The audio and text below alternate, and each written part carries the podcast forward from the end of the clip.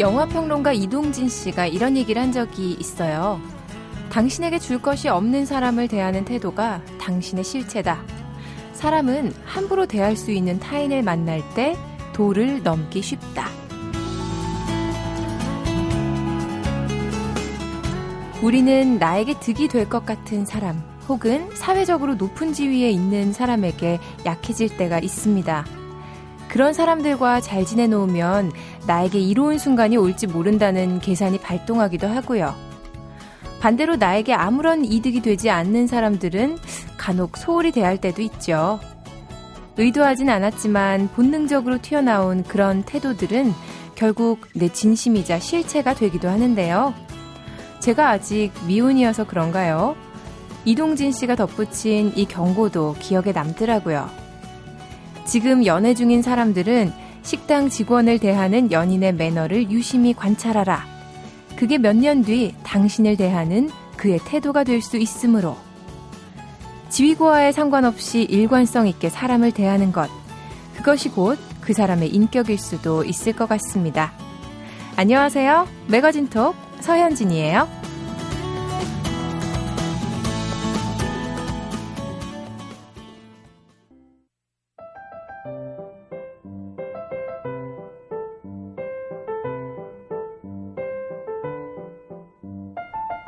요즘은 자신이 부당하다고 생각되는 문제가 있으면요, 인터넷상으로 서명운동을 펼칠 수 있습니다. 최근 누리꾼들의 서명운동을 촉발시켰던 두 가지 사안이 있었는데, 시내 20일 이다혜 기자와 함께 이번 주 트렌드톡에서 짚어볼게요. 안녕하세요. 안녕하세요. 이번 주는 누리꾼들의 서명운동 참여율 그 어떤 주보다 높았던 한 주였습니다. 그 중심이 됐던 문제 중에 하나가 게임 중독법 발의에 관한 거였죠?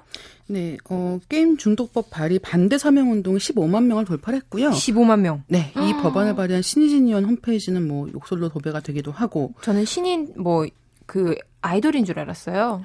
이분이 포털에 계속 상위권 네, 그 상위권이라서 네, 낯선 이름이. 네. 네. 그럴 정도로 지금 이슈가 되고 있는 상황인데. 네. 어, 이게 말을 하자면 게임을 마약, 알코올, 도박과 함께 중독 산업으로 규정한 그 게임 중독법을 둘러싼 논란입니다. 네. 게임 업계와 이용자들이 이제 문화 콘텐츠를 말살하려는 정책이다라고 굉장히 거세게 반발을 하고 있고 네. 법안을 지지하는 쪽은 청소년들의 이제 게임 중독을 예방하기 위해서 반드시 필요한 조치다라고 얘기를 하고 있는 거죠. 근데 이 법안이 봄에 발의가 됐네요. 네. 근데 최근에 다시 이슈가 된 이유가 뭘까요? 어, 이 게임 중독법 관련해서 간단하게 이제 이 일지로 소개를 드리면 네. 2013년 4월 30일에 신, 새누리당 신의진 의원 등이 중독 예방 관리 및 치료를 위한 법률안을 발의했습니다. 네. 그다음에 6월 17일에 국 국회 보건복지위원회 상정이 됐고 음. 10월 28일이 되어서 이제 한국 인터넷 디지털 엔터테인먼트 협회에서 온라인 반대 서명을 시작을 했어요. 네. 그러면서 이제 급속 굉장히 빠른 속도로 이제 이 논의가 음. 진전이 되고 있는 건데 10월 31일 날 이제 신의원이 4대 중독 예방 관리 제도 마련 토론회를 개최를 하고 음. 11월 1일에 새누리당 남경필 의원이 이제 한국 디, 인터넷 디지털 엔터테인먼트 협회 회장도 같이 하고 있는데 네네. 이 자신의 홈 그 SNS에서 게임을 마약, 알코올, 도박과 함께 중독물로 규정하고 국가가 관리한다면 산업만 인축시키고 이제 게임을 이용하는 국민을 중독자로 잘못 낙인 찍는 정책이 될 것이다라는 이제 반대견을 음. 편 거죠. 그러면서 11월 4일에 이제 온라인 반대설명 참여자가 10만 명을 돌파를 하고 네. 11월 6일에는 네티즌 항의 방문으로 신의원 홈페이지가 마비가 되고 뭐 이런 상황인데 예. 그러니까 안 좋은 예를 가지고 확대해서 그거를 전부로 이제 매도하는 이런 일이 지금 벌어지고 있는 건데 네. 어 이런 논의가 너무 당당하게 되고 있어서 저는 약간 당혹스러운 점도 있고요. 국가에서 관리를 한다는 것 자체가 전 조금 걱정이 되네요. 그렇죠. 일단은 네. 규제 만능주의라는 게 있지 않습니까? 뭐 문제 생기면 관련 규제를 만들자. 그래서 못하게 하면 된다. 뭐 이런 식으로. 그리고 거기에 대해서 금전적 손해가 됐든 어떤 그런 불이익을 줌으로써 이제 겁을 먹게 하는 거죠. 네. 미리부터. 그런데 단순히 이 게임을 한다고 모두가 중독자가 되느냐라는 것도 아니고 물론 지금 현재 이 게임 중독의 문제가 굉장히 사회적 이슈가 되고 있고 네. 게임 중독 때문에 이를테면 뭐 어린 아이를 방치해서 죽음에 이르게 한다는 부모가 있다든지 뉴스에는 극단적인 예들만 계속 그렇죠. 나오는 거죠. 업계의 반발이 굉장히 거셉니다. 그리고 같은 새누리당 안에서도 그 남경필 그렇죠. 의원은 예. 이렇게 반대를 하고 있고 그런데 도대체 어떤 규제들이 구체적으로 생기기에 이렇게 또 반대가 거셀까요?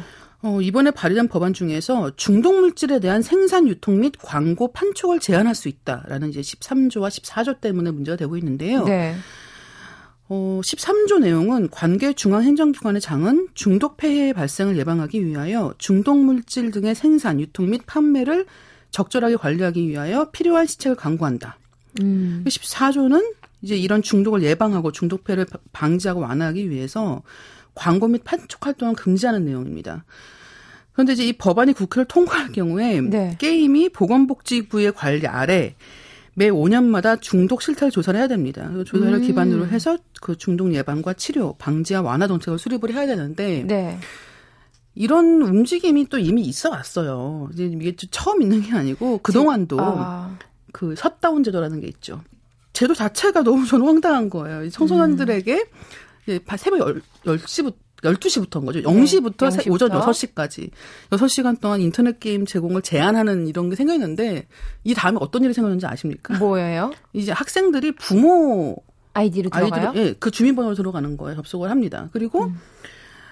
이 게임이라는 게 단순히 그러니까 이 너무 중독만 가지고 과도하게 생각하는 경향이 있는데 사실 최근에는 초등학교, 중학교, 고등학교, 대학교까지도 학생들의 사회생활이 굉장히 중요한 부분이에요. 네. 그러니까 옛날에 우리가 이를테면 학교 다닐 때 그때 왜 학교 가면 어저께 봤어? 뭐 테레비 인기 그렇죠. 드라마 얘기하고 그다음에 무슨 인기 가요 프로그램 얘기를 했어요. 코미디 프로 얘기하고. 약간 그것과 비슷하게 요새는 집에서 게임을 하면서 누가 뭐 어떤 레벨이 있고 뭐 아니면 누가 지금 뭘 하고 있고 뭐 이런 얘기를 이미 거기부터 하고 있는 거거든요. 그러니까 네. 그게 일종의 사교 활동의 장이기도 한 거예요. 근데 게임을 안 하면 뭐 할 말 없겠네요. 그런 것도 있고 또 재미있는 거는 그래서 이 부모님들 중에 학부모 이제 제 주변에는 이제 학부모들도 있지 않습니까? 근데 네. 주말에 밤새 게임을 열심히 하고 있는 거예요. 왜요? 자기가 즐기라고 하는 게 아니라 그 레벨을 올려주어야 한다며.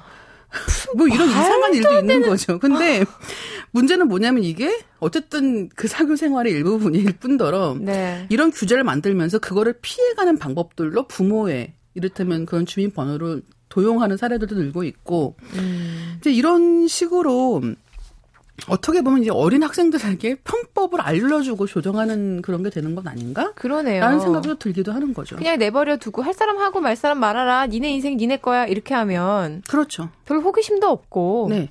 그렇습니다. 그리고 또 한 가지는 이 게임 역시 한류 산업의 연장에 있어요.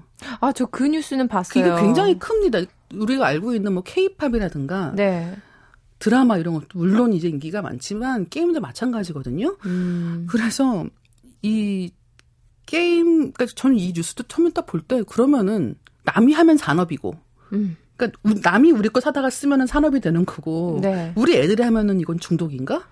그런 생각이 드는 거예요. 그리고 우리나라에서 이렇게 게임 관련해서 규제를 많이 하는 동안에 다른 나라들이 굉장히 그 그렇죠. 그 산업이 많이 발전했다 그러더라고요. 그렇죠. 이게 비단 게임이라고 하는 게 이제 안 하는 사람 입장에서 볼 때는 그냥 혼자서 방에서 컴퓨터 갖고 뭐 하는 거야 이렇게 생각하시겠지만 게임 산업이 발달하는 이제 최근의 과정들을 보시면 그러니까 톰 클랜시라는 굉장히 유명한 그런 소설가가 있습니다. 이 사람이 그런 스파이물 같은 걸 굉장히 많이 쓴 사람인데 이 사람이 영화 뭐 붉은 10월이라든가 이런 것도 원작을 썼거든요. 근데 이 사람은 그런 시나리오를 바탕으로 해서 게임을 만들었어요. 음. 그러니까 이 게임 요새 이 게임 산업이 발달한다는 뜻은 그 게임의 시나리오를 쓰는 능력, 음. 그러니까 그런 창의력도 마찬가지가 포함이 되는 거겠죠. 그다음에 그러니까, 예. 영상을 만드는 기술력. 그 다음에 뭐... 그런 뭐 네트워크를 만들 수 있는 또 그런 망 설치 이런 것들이 다 같이 가는 거기 때문에 네. 단순히 게임 하나만 잡는다고 해서 해결되는 문제가 아니라는 거죠. 잉여가 아니네요. 게임하는 사람 그냥 잉여라고 생각하고. 그렇죠. 안 하는 사람 입장에서 보면 그렇게 생각할 수 있는데 예전에 그렇지 않다는 것도 아셔야 되는 거예요. 보글보글 시대가 아닌데 말입니다. 아, 추억의 보글보글 저는 그때 거. 이후로 한 적이 없어요. 어, 갑자기 보글보글 그립네요. 지금 뭐 아련하게 떠오르는데. 그렇습니다. 네. 자, 다음은 또 어떤 뜨거운 이슈가 있었을까요? 어, 정말 서명하게 만드는 사건이 네. 또 하나가 있었는데 어, WK리그 6, 개 구단 감독의 최근 간담회에서 박은선 선수가 계속 이제 WK리그에서 활약할 경우에 리그 참가를 보이콧하겠다라는 의견을 모은 것으로 알려지면서 이 문제가 촉발이 됐는데 박은선 선수 같은 경우는 올 시즌 WK리그에서 19골을 넣었습니다. 네. 그러면서 뭐 정말 리그를 대표하는 선수고 음. 또 소속팀인 서울시청을 챔피언 결정전까지 이끄는 활약을 펼친 선수인데 너무 잘하는 거예요. 에이스 중에도 에이스네요. 그렇죠. 이 독보적인 활약을 펼치니까 이 구단들이 180cm의 키, 74kg의 그 뛰어난 신체 조건을 갖춘 이 선수에 대해서 갑자기 성별 논란이 등장을 합니다.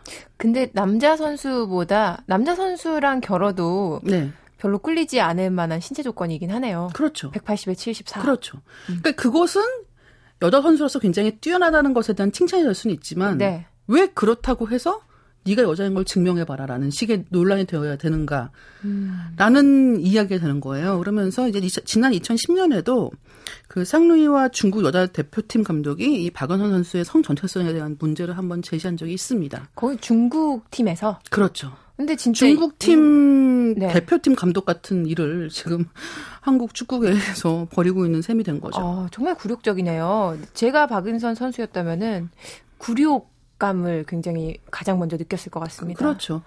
박은호 선수 같은 경우는 이제 한두 번 겪은 일이 아니고 월드컵 네. 때 올림픽 때도 이미 이런 오해를 많이 받았었고 그리고 이제 그런 과정을 거치면서 뭐 성별 확인이라던가 뭐 이런 걸 거치기도 했었고 그러니까 이, 이 일이 언제까지 지속되어야 하는가 라는 것에 대한 굉장히 이제 억울한 마음을 이제 SNS를 통해서 밝혔는데 이제 그러고 나니까 6개 구단 감독들이 또 사적인 자리에서 주고받은 농담이었다라는 해명을 합니다. 음, 정말 해명이 더 화가 나네요. 더 화가 나는 거죠. 농담이 뭔지 잘 모르시는 분들인 거예요. 할 때가 있고 안 할 때가 있지. 그리고 음. 괜히 일이 커지고 나니까 농담이었어요. 그렇죠. 수습을 그런 식으로 하는 거예요. 하는 것 같아요. 네, 그런데 이제 그런 다음에 서울시청 쪽에서 7일에 오전, 그러니까 7일 오전에 공식 기자회견을 열었습니다. 그러면서 이게 농담이 아니라 이제 이런 문서가 있었다라는 걸 또 공개를 하기도 했죠. 네. 그러면서 이 논란이 아직까지는 이제 지속이 되고 있는 상황이고 또 한 가지는 이제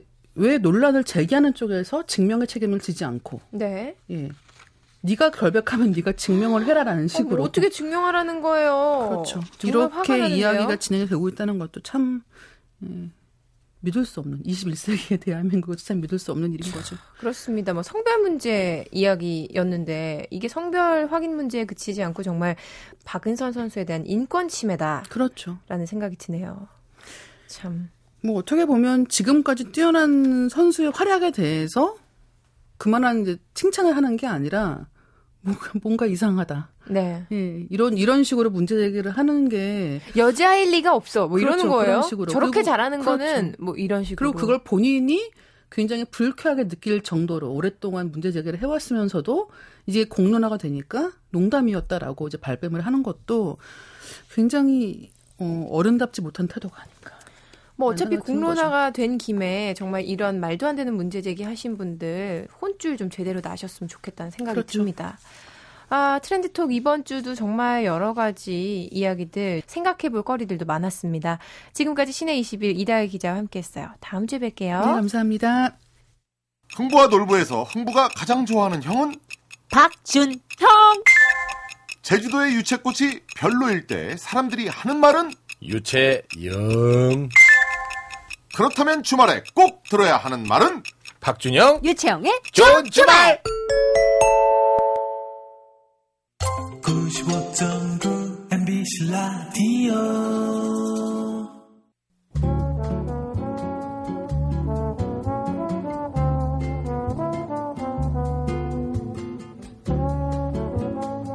사람들의 음악에 대한 감수성은 스무 살을 경계로 점점 둔해진다. 음악에 대한 이해력이나 해석 능력은 훈련하기에 따라 높아질 수 있지만 그 시절에 느꼈던 뼛속까지 스미는 감동 두 번 다시 돌아오지 않는다. 무라카미 하루키의 산문집에 나오는 내용인데요. 여러분은 어떠세요? 청춘을 함께했던 음악이 지금도 내 인생 최고의 음악으로 기억되고 있으신지요?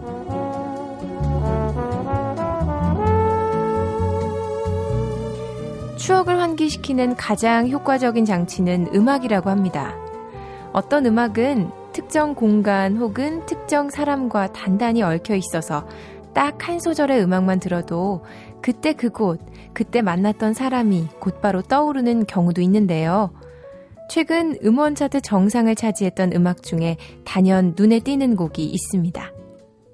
1993년에 서태지와 아이들이 발표했던 노래 너에게 이 곡을 최근 성시경 씨가 리메이크해서 큰 인기를 끌고 있죠. 서태지와 아이들의 히트곡이 최초로 리메이크 됐다는 화제성도 있겠지만요.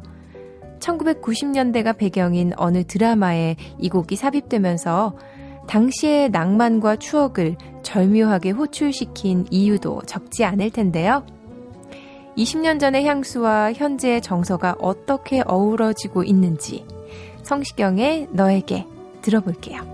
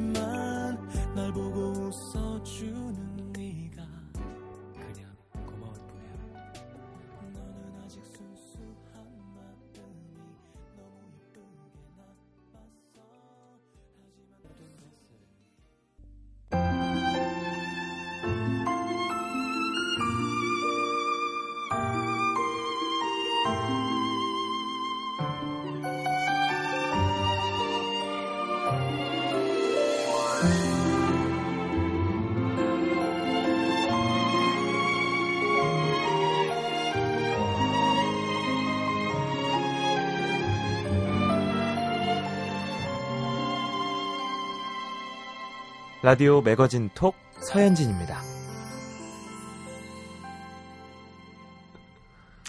내 연봉도 아닌데 남이 받는 연봉에 왜 이렇게 관심이 가는 걸까요? 메이저리거들 연봉이 오르면 은근 부러워하면서도 마치 내 연봉이 오른 양 대리만족 느끼는 야구 팬들 많으실 겁니다.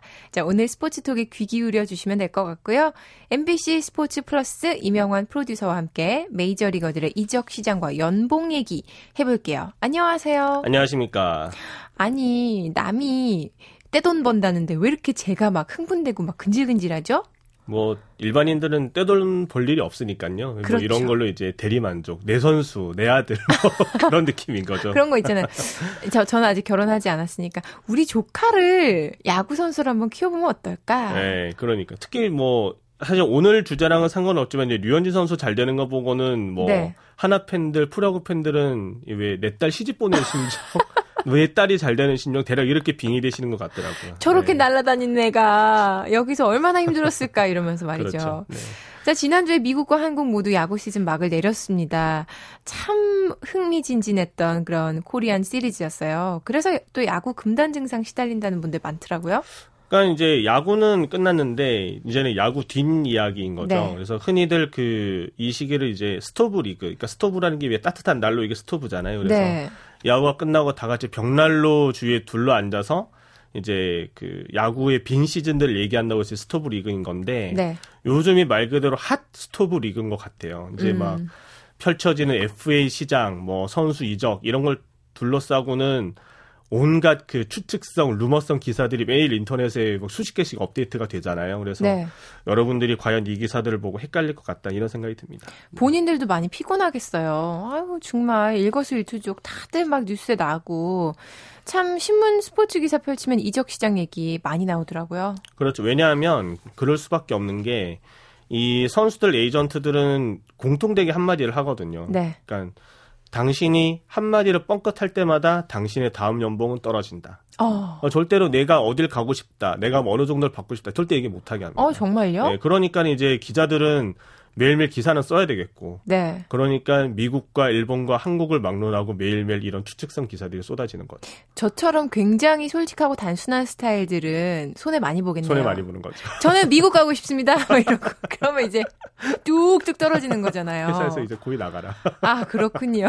자, 네. 저는 선수들이 솔직하게 시원하게 말 안 하고 막 피하고 그랬는데 이유를 모르겠더라고요. 이제 알겠습니다. 근데 이제 개인적으로 지인들끼리 만나면 살짝 얘기는 하지만 음. 절대 공식적인 인터뷰는 못하게 합니다. 그렇군요. 네. 자, 그럼 한 선수 한 선수 살펴보겠습니다. 먼저 요즘 소문 가장 많은 추신수 선수 얘기부터 나눠볼게요.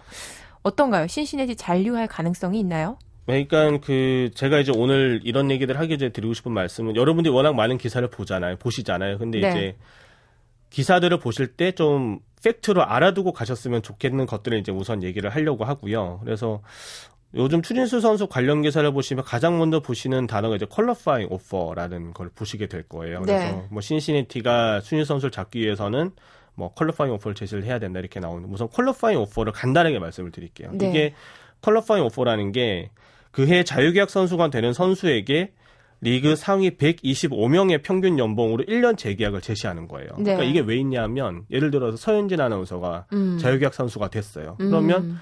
아주 당연하게 돈 많은 구단들이 바로 데려갈 수 있지 않습니까? 그렇죠. 그렇죠? 이렇게 되면 이제 리그에 돈만 많으면 모든 선수들 다 데리고 갈 수 있는 상황이 발생하기 때문에 음. 돈이 적은 구단에게 한 가지 안전장치를 준 것인데 아. 그럼 네가 잡고 싶으면 상위 125명의 평균 연봉을 제시를 해. 네. 근데 만약 그 선수가 어디 갔다고 치면 그러면 대신 내년에 상위 드래프트 1라운드 상위 드래프트 신인 선수를 뽑을 수 있는 권리를 줄게. 이렇게 음. 타협을 해서 리그에 어느 정도 전력의 밸런스가 유지되게 만들어 준 거거든요. 그래서 아. 네. 그래서 올해 그 FA를 선언한 메이저리그 선수 중에 이 qualifying offer가 올해 그 금액이 결국 1,410만 달러, 약 우리나라 또 150억 원. 아, 이것도 대단하네요. 네, 형성이 돼 있는데 이 qualifying offer를 받은 선수가 13명밖에 안 됩니다. 네. 그러니까 어느 정도 수준에 대한 이 오퍼를 받는 건데 음. 추신수 선수 같은 경우는 지금 대략 예상되는 연봉이 우리 그냥 대략 예상치가 네. 5년에 1억 불 정도 생각하거든요. 그러니까 1년에 200 만 아, 아 2천만 달러잖아요. 한 200, 한 20억 정도 되니까. 어, 소름, 어, 닭살 쫙 돋네요, 진짜. 네. 그래서 이 컬러팡 용포를 받아들일 이유가 없는 거죠. 네. 대신 신시내티는 가능성은 떨어지지만 이 컬러팡 용포를 제시를 함으로써 음. 슈인 선수가 다른 구단을 가도 내년에 좋은 신인을 뽑을 수 있는 권리를 얻는 건데, 그럼 뭐, 신인이 얼마 정도 하겠어라고 코웃음 치실 수 있는 분도 계시지만, 여러분들이 이제 그 다저스를 왜 챔피언십 시리즈에 떨어뜨렸던 그 세인트루이스의 마이클 와카라는 투수가 있었는데 네. 엘프 네. 톨 선수가 에인절스로 이적을 하면서 이 드래프트 권리를 얻었는데 그 권리를 뽑은 선수가 바로 마이클 와카예요. 아~ 그러니까 이 권리가 굉장히 좋은 권리입니다. 나비 효과. 그러니까요. 그래서 신시내티는 이 퀄리파 용포를 제시하고 추진 선수를 아마 뺏기고 드래프트 네. 권리를 얻을 것 같고요. 향해서 추진 선수는 굉장히 자유로운 이적이 가능한 상황이고 그 다음에 이제 어떤 구단들로 받는지를 어플을 받을 살펴보기 전에 그러면 그 연봉을 다 받느냐. 음. 메이저리그 선수들이 사실은 연봉을 받아도 자기 손에 쥐는 거는 50%가 안 됩니다. 정말요? 네. 제가 200억이다 하면은 100억이 안 음, 된다는 음, 100억 거예요? 안 됩니다. 왜냐하면 기본적으로 연방세라고 해서 나라에 내는 세금이 39.6% 엄청나네요. 고요. 그다음에 주마다 또 세금을 내야 돼요. 주마다 달라요. 그래서 네. 캘리포니아주 류현진 선수가 소속된 캘리포니아주 세율이 13.3% 정도 되고요. 그 다음에 지금 보라스 사단에 속해 있잖아요. 네. 에이전트비로 한 5에서 6% 내야 되고. 네. 그 다음에 추신수 선수의 국내 매니지먼트를 IB 스포츠가 맡고 있는데 음. 한국에서 추신수 선수 국내 일을 봐주는 매니지먼트 사에도 돈을 또 내야 됩니다. 그냥 가시고기처럼 막 뜯기네요. 또 더 있어요. 또 있어요. 선수들이 원정 경기를 다니잖아요. 그러면 그 원정 경기하는 그 주에 또 세금을 내야 돼요. 그래서 대략 수인 선수 얘기를 들어보니까 한 48% 정도 자기가 받는다고 해요. 음, 반이 조금 예. 안 되는군요. 그러니까 여러분들이 아, 얘, 얘네 너무 많이 받는 거 아니야라고 그렇게 시샘하실 필요는 없고. 굉장히 네. 시샘하고 있었거든요. 아니 제가 아는 사람도 아닌데 어 좋겠다. 쟤는 이제 평생 버, 먹을 거. 그렇죠. 1년에 버는 거 아니야? 한 번에 버는 거 아니야? 이러면서. 근데 여러분들이 이제 두 가지 사실 염두에 두셨으면 좋겠는 게 선수들은 요때 버는 게 다예요. 요때 벌어서 평생 이제 살아야 되는 거고 네. 방금 이제 제가 말씀드린 사실에서 유추할 수 있었겠지만 이렇게 되면 이제 세금을 적게 내는 주를 음. 가야 되고 네. 그래서 사실 박지원 선수가 텍사스를 갔던 게 텍사스 그랬군요. 주가 소득세가 없어요. 음. 그래서 사실 그런 것도 잘 염두에 둬야 되고요. 또 하나 추인 선수가 지금 따지는 조건은 이제 가족들이 모여 살 수 있는 편안한 곳이 되느냐. 네. 그러니까 한국인 커뮤니티가 되게 크게 형성되어 있는 곳을 선호를 해요. 그리고 이제 소위 말해서 학군이 좀 좋은 곳. 뭐 캘리포니아도 좋고 유럽 어, 그 뉴욕도 좋고. 뭐 네. 그런 쪽이 선호가 되겠죠. 그래서 네. 대표적인 게그 추인 선수가 지금 애리조나주 피닉스에 사실은 비시즌 동안 사는데 피닉스만 해도 그 추인 선수가 쉽게 말해서 믿고 맡길 만한 한국인 가정부를 못 구해가지고 굉장히 그래요. 어려움을 겪었거든요. 사실은 좀 편안하게 가족들끼리 살 수 있는 환경을 굉장히 지금 따지는 상황이고 네. 또 하나는 이제 올해 신시내티 오기 전 클리블랜드처럼 이제 계속 포스트 시즌 못 나가는 팀이 있었기 때문에 음. 서로 옮기는 팀에는 좀 이길 수 있는 팀. 그렇겠네요. 결국 돈, 가족, 승리 이 세 가지를 다 줄 수 있는 팀을 주인 선수가 지금 고르고 있는 거죠. 어디가 있을까요? 물망에 오르는 팀들? 그래서 이제 사실은 제가 아까 말씀드렸을 때 본인은 얘기 안 해요. 음. 있을 거예요 마음속에. 네. 그래서 지난 시즌 같이 가끔 있을 때도 물어보면 어딘지 얘기는 안 하지만 방금 같은 조건을 저한테 얘기를 한 거거든요. 그래서 저도 사실은 소설은 써야 되지만 스무고개 하듯이 이제 그렇죠. 예, 음. 써야 되지만 좀더 객관적으로 한번 우리가 살펴볼게요. 우선은 텍사스 레인저스 괜찮은 네. 게 첫째는 돈이 많아요. 미국에서 석유가 나는 곳이거든요. 그래서 음. 텍사스 구단주 자체도 여러분들이 잘 아시는 그 부시 가문 계열의 네. 그쪽 아저씨들이기 때문에 돈도 많고 그 다음에 아까 말씀드린 텍사스 주 소득세를 안 내거든요. 음. 그래서 연봉을 받아도 한 5% 내야 되는 소득세를 안 낼 이점이 있고 또 하나 그 텍사스 레인저스를 기반으로 하고 있는 그 댈러스라는 도시가 의외로 한국 사람 교민들이 굉장히 많이 사십니다. 음. 많이 사시고 텍사스 고등학교는 미국 내에서 랭킹 100위 안에 드는 학교 굉장히 많아요. 네. 학교 되게 좋고 스포츠 쪽 시설도 되게 잘 돼 있고 추신수 선수가 이제 은퇴하고 나서 본인이 스포츠 쪽에 공부를 좀 하고 싶다는 포부를 밝힌 적이 있었는데 텍사스 쪽 대학교들이 스포츠 쪽 공부하기는 제일 좋습니다. 아, 그렇군요. 네, 그래서 뭐 많이 이렇게 언급되고 있지는 않은데 제가 보기엔 텍사스 레인저스가 괜찮은 조건을 갖고 있다고 생각이 들고 또 하나는 과거에 박자로 선수가 좀 실패했던 구단이잖아요. 거기 음. 구장 구장이 타자한테 되게 유리한 구장이거든요. 그래서 네. 박찬호에게는 불리했지만 추인수에겐 유리한 구장이다. 그래서 과거 한국 사람들에게 안 좋은 쪽으로 이미지가 굳어졌던 텍사스 쪽 이미지를 본인이 좋게 만들 수 있는 그런 동기부여도 되지 않나. 그래서 음. 텍사스 괜찮다 생각이 들고요. 네. 그 다음은 이제 뉴욕 쪽 구단인데요. 어, 얼마 전까지만 사실 양키스 얘기가 나오지가 않았었는데, 음. 뉴욕 양키스 얘기가 나오는 게 이제, 알렉스 로드리게스라는 선수가 있습니다. 이 선수가 네. 최근에, 최근이 아니죠. 이번 시즌 약물 파동에 휩싸이면서 곧 이제 징계가 확정이 될 것 같은데, 이렇게 되면은 이 선수한테 주고 있는 연 한 2천만 불 정도의 연봉이 빠지거든요. 네. 이 선수 그대로 이 연봉 그대로 추인수 주면 됩니다. 오. 그래서 사실 양키스 같은 경우 올해 타력이 좀 많이 약해져서 선수들 나이가 되게 많이 들었거든요. 그래서 음. 추인 선수가 갈 수 있는 적당한 전력의 포지션이 되고 또 양키스라고 하면 메이저리그에서도 손꼽히는 명문이잖아요. 그래서 사실은 서부에는 유엔 소재 다저스가 있으니까 사실 추인 선수도 류현진 선수만큼의 주목도를 받고 싶어 해요. 그래서 현진이가 다섯을 뛰고 있으니까 나는 음. 양키스를 가겠다. 요런 음. 제가 보기에는 라이벌 의식이면 라이벌 의식, 경쟁이라면 경쟁, 요런 게 속에 좀 있지 않겠나. 그래서 네. 텍사스나 양키스가 사실은 아까 말씀드린 돈, 가족, 승리 이외에 순수서 갖고 있을 수 있는 그런 심리적 요인이 좀 있다는 점. 요걸 한번 마음속에 담아두실 기사들 쭉 보셨으면 좋겠고요. 네, 추신수 선수 얘기를 계속 하고 싶지만 뭐 아직 살펴볼 선수들이 많으니까 음. 다음 선수로 한번 넘어가 보도록 하겠습니다. 이번에는 윤성민 선수네요. 네, 윤성민 선수는 곧 한국으로 귀국을 합니다. 네. 예, 귀국을 하게 되면 조금 더 확실한 사실들을 물어볼 수 있겠지만 제가 윤성민 선수를 조만간에 보게 된다면 한마디를 해주고 싶습니다. 뭐라고요? 현진한테 밥 사라 너는. 아 왜요? 잘해서 오, 이제 류현진 선수가 워낙 잘하니까. 만약에 류현진 선수가 먼저 가지 않고 네. 윤성민 선수가 올해 먼저 갔더라면 음. 제가 보기에는 엉감 엉감생심 꿈꾸지 못했을 메이저리그 진출이에요. 정말요?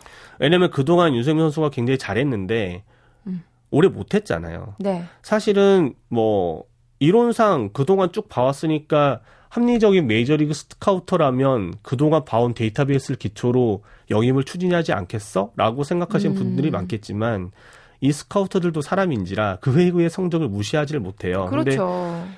영입을 안 하고 싶은데 어떤 식이냐면 류현진 선수가 너무 잘했기 때문에 일종의 윤성민이라는 존재는 메이저리그 스카우트들에게는 반드시 체크하고 가야 되는 필수 과목 같은 존재가 된 거예요. 어, 그렇겠네요. 네, 만약에 체크 안 했다가 갑자기 전화하게 되면 야, 너 그동안 일 안 하고 뭐 했어? 라는 소리를 자기 소속 구단한테 들어야 되거든요. 네. 그래서 지금 윤성민 선수 쪽에 계속 체크하고 있는 움직임이 있는데 다만 사실 아까 말씀드린 성적이 그렇게 좋지 않고 부상설이 있기 때문에 음. 그렇게 류현진 선수만큼의 스포트라이트나 금액을 받고 가지 못할 것 같아요. 다만 한 가지 이점은 류현진 선수는 제한적 FA이기 때문에 구단의 포스팅, 즉 구단에서 돈을 주고 류현진 선수한테 돈을 줘요. 양쪽에 돈을 줬어야 됐었는데 윤석민 선수는 윤석민 선수한테만 돈을 주면 됩니다. 음. 그래서 이제 올해 윤석민 선수를 영입하려는 구단은 작년 류현진 케이스에 비하면 조금 더 저렴한 금액으로 데려갈 수 있다라는 이점이 있고 우선은 출전할 수 있는 기회를 조금 그 전력이 약한 구단에서 얻고 한 해 쫙 보여준 다음에 네. 류현진 선수처럼 다년 계약을 노리면 되는 본인 나름 요 스토리를 노리고 있을 거고 음. 에이전트인 스캇으로서도 요 스토리를 노리고 있을 거예요. 원래 뭐 잘하는 선수니까. 그렇죠. 네. 자, 그리고 마지막으로 이 선수. 저는 이분이 참 잘 됐으면 좋겠어요. 개인적으로. 오승환 선수. 음. 네. 뭐 소문이 굉장히 많습니다. 일단 삼성 측이 오 선수의 해외 진출을 돕겠다라고 발표를 했어요. 네. 저는 삼성에서는 그럴 수밖에 없었다고 생각을 합니다. 네. 오승환 선수가 이번 한국 시리즈 때 파격적인 투구를 했거든요. 음, 맞아요. 1이닝, 2이닝 던져야 되잖아요. 근데 2차전 패했던 경기에서 연장 뭐, 때까지 막 계속 던졌잖아요. 엄청 많이 던졌죠. 네, 그러니까 본인은 해줄 만큼 해준 거예요. 음. 그러니까 삼성에서는 당연히 허락을 해줬어야 되는 수순이었고 우승도 했고요. 우승을 안 했으면 이렇게 안 했을 거예요. 우승을 음. 우선 했으니까 네. 이렇게 됐을 거고 오승환 선수는 조금 복잡해요. 포스팅 시스템을 거쳐야 되긴 하는데 네. 우선 삼성에서 보내주겠다고 얘기를 했기 때문에 오성환 선수를 영입하려는 메이저리그 구단에서는 돈을 그렇게 포스팅 시스템에 많이 쓰지 않아도 될 거예요. 음. 이미 삼성에서는 웬만하면 보내주겠다고 했기 때문에. 네. 그래서 사실은 이 33살의 불펜 투수를 영입한다는 것 자체는 사실 넌센스거든요. 내년에 33이 되는군요. 그렇죠. 넌센스인데 오성환 선수가 구속은 이미 메이저리그 보통 투수들 급이 되지만 제구력이 되는 구속이, 구속이기 때문에 제가 보기엔 매력이 있고요. 그래서 네. 메이저리그에서도 최근에 8회나 9회를 안정적으로 막아줄 수 있는 투수들은 많지가 않습니다. 아무튼 근데 메이저리그는 사실 포스팅 시스템을 거쳐야 되니까는 조금 제가 보기엔 까다롭잖아요. 근데 한 번데 일본은 구단 입장에서 일본에 보내면 좀 임대료도 사실 받고 그리고 역대 일본에 진출한 한국 투수들 중에 구원 투수들은 실패한 투수가 없어요. 어. 선동열, 구대성, 이상훈 요렇게는 구원 투수였잖아요. 네. 구원 투수들은 가서 큰 어려움 없이 잘 적응을 했고 물론 선동열 음. 선수 한 해 되게 고생을 했지만 그래서 저희가 오승환 선수라면 좀 더 안정적인 일본 코스를 선택할 수도 있지 않게 좀 더 일본행이 높은 걸로 저희가 생각을 하고 음, 있습니다. 그렇군요. 네. 남의 연봉 얘기 신나가지고 얘기하다 보니까 벌써 마칠 시간이네요. 자, 우리 다음 달에 또 더 재미있는 스포츠 소식으로 다시 만나뵙길 기대하겠습니다. 지금까지 MBC 스포츠 플러스 이명환 프로듀서와 함께했어요. 고맙습니다. 감사합니다.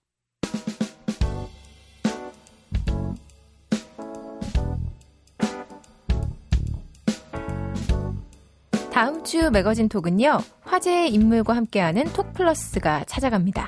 11월의 톡플러스 주인공은 단언컨대 신드롬을 일으킨 광고인 이재훈 씨예요. 이병헌 씨의 내레이션으로 단언컨대 메탈은 가장 완벽한 물질입니다. 라는 한 휴대전화 광고 문구가 이 단언컨대라는 유행어를 낳으면서 다양하게 패러디되고 있지요.